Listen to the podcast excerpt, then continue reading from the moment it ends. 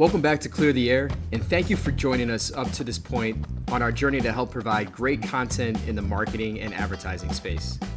This is a special episode recapping some of our highlights from our previous episodes with our esteemed guests. We will be taking a break after this show to end season one, but rest assured, we'll be back with more thought provoking content in season two. Hope you enjoy the show. This first clip is from a chat that I had with Lindsay Emerson head of product at HBO Max. Here she dives into the learnings from a test with the streaming platform that she wasn't expecting.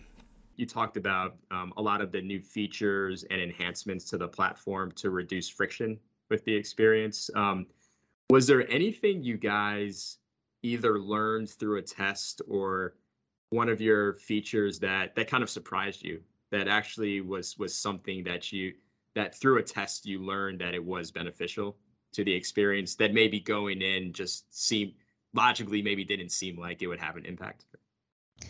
Yes i mean i can speak to it uh, putting my my kids team hat on uh, for a moment. I think one of the neatest features that we were able to release last year is something pretty simple and i didn't i you know candidly didn't realize the the importance of this and now we see how how successful it's been but um, it's what we call our character row. So this is within the kids profile experience where we surface um, some of our, you know, key favorite characters that we see. So for younger kids, that might be Elmo from Sesame Street or, um, you know, other other characters that we folded in.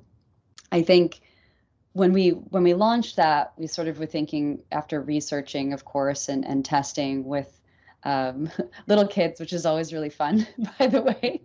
Um, you know, I think we knew that it would be one of those really critical features to help them um, give give little kids the autonomy to drive within the bounds that have been set up by their parents, right? Within that that safe bound of their profile. Um, but I don't think we realized how much engagement that would drive this next clip is from a chat we had with Patrick Creedon from O'Malley Creedon Productions, an esteemed film director. We dove into his latest project, The Loyola Project, and here he's talking about why it's important to acknowledge blind spots from a creative standpoint. Well, I think that's true for anyone who's this kind of relates to anyone who's telling stories or who is you know, again, whether you're a filmmaker or you make commercials or you are a writer or you're a whatever, if you're someone who is in the business of telling stories, I think it's really important to to remind yourself what your own perspective is and what your own life experiences are. And if you have certain blind spots, you have to first of all understand what they are and acknowledge what your blind spots are and figure out how to make your team better or how to find the right storytellers to tell a particular story. Um, that's that's probably the, the strongest feedback we've gotten is that having Lucas te- be the storyteller, it just it takes the movie to a whole different level. And um, and I'm glad that we didn't we didn't run away from our own blind spots. Frankly, we we we we knew what they were. We understand this next clip is from Eli Winkler, president at Smith & Noble, and here he dives into why it's so important to invest in upper funnel marketing to create great brand experiences. And tying every single advertising or marketing dollar expense to a sale or or a KPI related to a sale. And a lot of the conversations we're having right now is how to help leaders of or marketing leaders sell to their leadership that there should be an investment more in the brand and brand storytelling and trying to create um, you know, a more upper funnel type of awareness that can have more long-term impacts. And I guess I'm curious. Uh, I, I, I hate to sound like I'm I'm like giving you an interview question, but you know, at one of your experiences, I'm curious if you ever faced that specific challenge where you had to convince, you know, your leadership to not focus on you know direct uh, sales ties to expenses but where there you know there was a need for an investment in in the brand and the storytelling aspect of an organization? Yeah i mean i, I um uh I think it's been a consistent conversation at every organization that I've that I've ever been part of, um, and you know I think that you know for people like you and I that I think have grown our careers at the same time that there just has been an increased ability for marketers to be able to track their investment decisions, um, as well as I would say for businesses overall, just at a moment's notice to have more visibility uh, to what's going on in the business from an operational standpoint. Marketing hasn't been immune to that. Um, and so, you know, it very quickly, you know, becomes a conversation around things that are provable, trackable, um, and the returns associated with them and I think that it is easy to get lost in the fact that um, people purchase from brands that they inherently have some affinity for, right? That resonate with them um, at a deeper level. Um, or at least those are the brands that I think have some staying power you know long term. I think that that brands which are exclusively focused on marketing return on investment um, uh, you know can do well for a period of time. And that period of time could you know could be a decade or more. Um, but at the end of the day i think that the the brands that have longevity um, and have been able to weather different market cycles, different you know slates of competitors, different consumer purchasing behaviors, are the ones that ultimately just connect with people, and um, and that means that you have to create experiences for consumers that you have to invest in types of media that enable you to be able to establish that connection. I mean, like the reality is you are not going to be able to establish a meaningful connection to a consumer through a search ad, right? Or even through, you know, I would say um, uh, display channels, right? It's just you've got two seconds to grab someone's attention, and you can't have a deeper, meaningful conversation with someone in that period of time.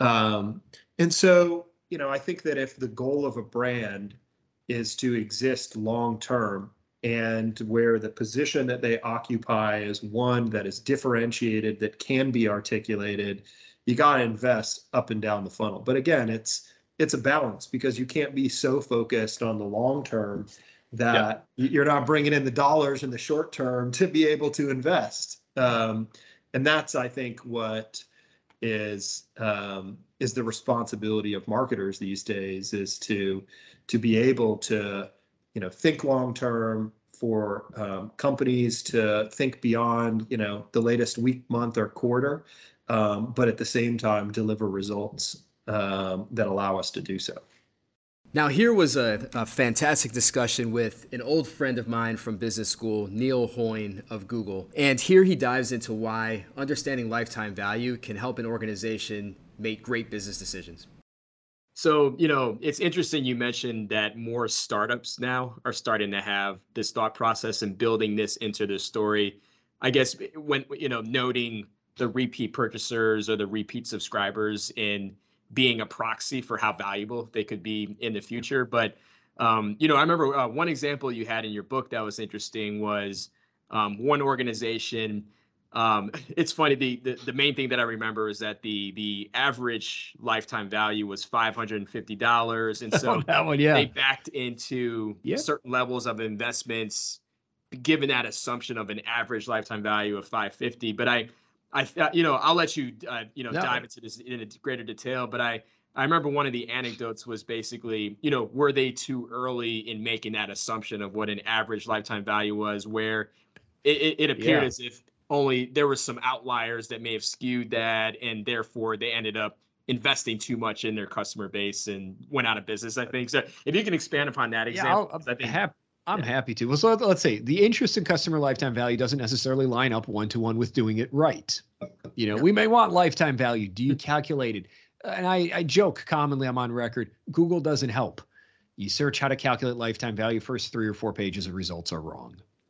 Hmm. Google doesn't rank on what's right. It ranks oftentimes what's popular. And what's popular are people just making arbitrary assumptions, or more importantly, this assumption of an average. And they go through and they say, hey, our average customer was worth, in the case of the story you're talking about, which I'll share with the listeners here, it was just that uh, they made an assumption to say all customers are equal. Now, now we know, and I bring things back to our just personal lives. We know that's not the way relationships work, right? Mm-hmm. Like we know that you know if uh, if I asked my wife for an opinion on something, and then I go ask my Uber driver for an opinion on something, the solution isn't to average those opinions together. That does not lead to uh, a happy marriage, I would suspect. But it's the same thing with companies. Is that oftentimes what companies and startups will do is they'll just average their customer base together and they'll say all of our customers and this was a case of this story we're worth a certain amount $550 i believe and they say all of our customers are worth $550 now when you simplify the world down to that perspective what happens you'll say well what's the average customer acquisition cost we have. Say, oh $50 and you say you put the numbers and you're like look how much runway we have. We can just acquire and snap up all these customers. But when you break down the distribution of those $550 customers, at, at what the average lost is that a large portion of your customers will be worth significantly less, and a small portion of customers will be worth dramatically more. If you just go out and cast a net, assuming everybody's going to be worth that amount, likely you'll go to the cheap customer acquisition offers where those customers will not be as great. And now hmm. in that case, that's what that business did was that they sat with their investors. They said, look how much our average customers are worth, which I think investors and private equity firms still make the mistake of doing by trusting a single average, not the distribution of customers. Hmm. And they just like, oh, well, we have so much runway. We can spend up to $500 more acquiring customers. And then they just go out and they spend. Yeah. And by the time they realize their mistake, uh, it's too late because they overspent on all these cheap customers who are never going to come back. And in their mind, it was like, look, we can give everybody $50 off because it doesn't matter. They'll come back and spend. And when they look at that distribution, they went from, you know, maybe their top 20% of customers are great to really the top one or 2% of the customers they acquired, saying 98% of the customers you just spend all this money on will never come back and will never do anything.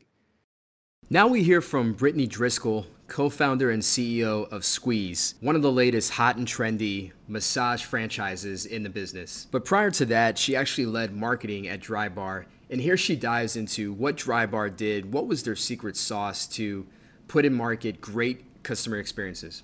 So, Drybar had just launched and they were a couple years in. I really resonated so much with everything about the brand. Um, you know they they had thought of so many little things like Drybar, especially for the guys out there but maybe some women too who haven't experienced it. Like it's literally set up like a bar. So you know when you go get your hair done in a traditional salon you're sitting there with a wet mop looking in a mirror like you know your worst there's just so much about the experience that needed or or you know had the opportunity for disruption and Drybar just did it so right. It's like you sit at a bar you're served champagne you watch fun movies you know all the like even their napkins that they serve champagne on has cute little sayings on it. There's there was just so much about it that I was like, wow, this company is onto something. And the reason that I think they were onto something is is because of the fact, and we used to say this, is they weren't selling blowouts you know, we always used to say that we were selling the happiness and confidence that came with a blowout. And when you look good, you feel good. And when you feel good, you can take on the world. And so, you know, I think it's like when there's a bigger mission and a, and an emotional, you know, reason or an emotional pull and draw and benefit that a brand can bring to a person on a daily basis like that's the ticket that's that's the magic you know and there's this great seth godin quote that says people don't buy products and services people buy stories relations and magic. And i think that that's what drybar had was like a great story you know Alli was a stay-at-home mom she was a stylist she opened this one little shop on San Vicente in Brentwood and thought it would be her nice little life. And then all of a sudden, you know, Drybar became what it was. So it was like there mm-hmm. was that piece of it that you're like rooting for the American dream. And then just the experience was so brilliant. Um, so yeah, you know, that was a ride of a lifetime. I was with Drybar from 2013 to 2017, helped build the company from 30 million to over 100 million. I got to build out an amazing team and onboard a ton of franchisees um, and also uh, build the product line into all the retailers that it exists today. And last but not least, We had a great discussion with Sarah Croft and Gabby Maestra from Tremor Video and talked about a variety of the innovations with media transacting. But here they dive into speculation around what's going to happen with Netflix, given all the changes with the company and the declining subscribers that they are seeing. I'm sure you guys are following the news and seeing what's going on with with Netflix and their their their massive uh, stock decrease. Um, you know, I don't know. What do you think? Do you think they're gonna have advertising at some point and have like a paid advertising spot? Uh, just just curious to get your you know your all's thoughts on that. Yeah. I know Gabby has some thoughts, but I can kick it off. I mean, I absolutely. I think you know they're kind of of, of course they're going to go ad supported. I know they've been holding off for a really long time, but I have to imagine when you have, you know, I was just at the Think LA Entertainment Breakfast and Joe Earley was um, the president of Hulu was on stage and he was talking about the multi-subscription model and how they, you know, do these great bundle um, subscriptions and right. Uh, I'm willing to pay to skip advertising, right? Because I want my content right when I want it. Um, so I think you know, Netflix is leaning or hopefully leaning towards that. And, you know, I already pay for Netflix. Why not pay a couple more dollars to be able to skip the ads? So I think the cons- cons- console consolidation consolidation is happening and i think that's just kind of the way the market's moving but i know gabby had some thoughts on like ips and yeah so i so you know i can't help it i started in in tv um, when people were freaking out about uh, streamers and new fronts and you know not understanding what views were and how I can match that to my Nielsen TV ratings and things like that. So kind of being able to see it happen almost you know live over the last 10 years has been really exciting. I think not just consolidation of platforms, but consolidation of IP.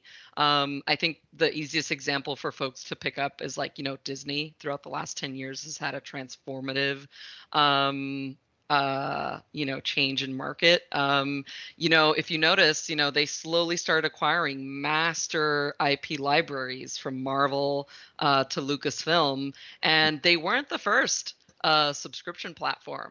They were probably close to last in terms of like kind of the big name brands that hold libraries. Did that matter? Probably not because they, you know, they have um, all those big ticket libraries. And I think we're going to continue to see that um, as things continue. You know, we kind of saw it with um, the Paramounts, Viacom CBS. Um, um, I think Amazon, did TV. Amazon buy MGM? I think. there it? you go. Yep. Yeah, yeah exactly. Yeah. yeah. So you're gonna. I, I, think that's where we're gonna continue to see consolidation beyond platforms. Um, uh, in terms of Netflix going ad supported, um, I mean that just gives me more data like to decision on in terms of creative versioning. Um, you know, historically Netflix has always been, you know, kept their numbers very close um, yeah. at heart. So the fact that you know even if it's uh, uh, you know going through clean room clean rooms to access that data um, I, I think it's definitely going to open up additional um, opportunities um, for advertisers marketers um, and all of our different clients um, so i'm excited yeah i mean no, being funny. able to target off of that that's going to be so crucial i mean we have tech, different ways that we're able to do that right now through a company um, we're working with to be able to target anyone viewing Netflix shows based on a device that's actually in the household. So as Gabby mm-hmm. mentioned, right, Netflix has historically been very closed off. So you can't access the normal ACR methodology of, you know, automatic content recognition once TVs actually um, go into, right, if someone actually connects to the Netflix app, you're actually not able to follow them through. They were been very mm-hmm. strict. But we actually work with a company who has a device in the household that is able to understand that it's a Netflix show. So that's really recent and we're really excited about it. But I mean, it, once commercials start running in there, then um, it's all fair game and TV retargeting is going to be catapulted, being able to target people who are watching um, the most, you know, recent season of The Crown, et cetera. It's going to be really exciting and great way to be able to kind of tie in all of the uh, streaming platforms together and reach those original viewers.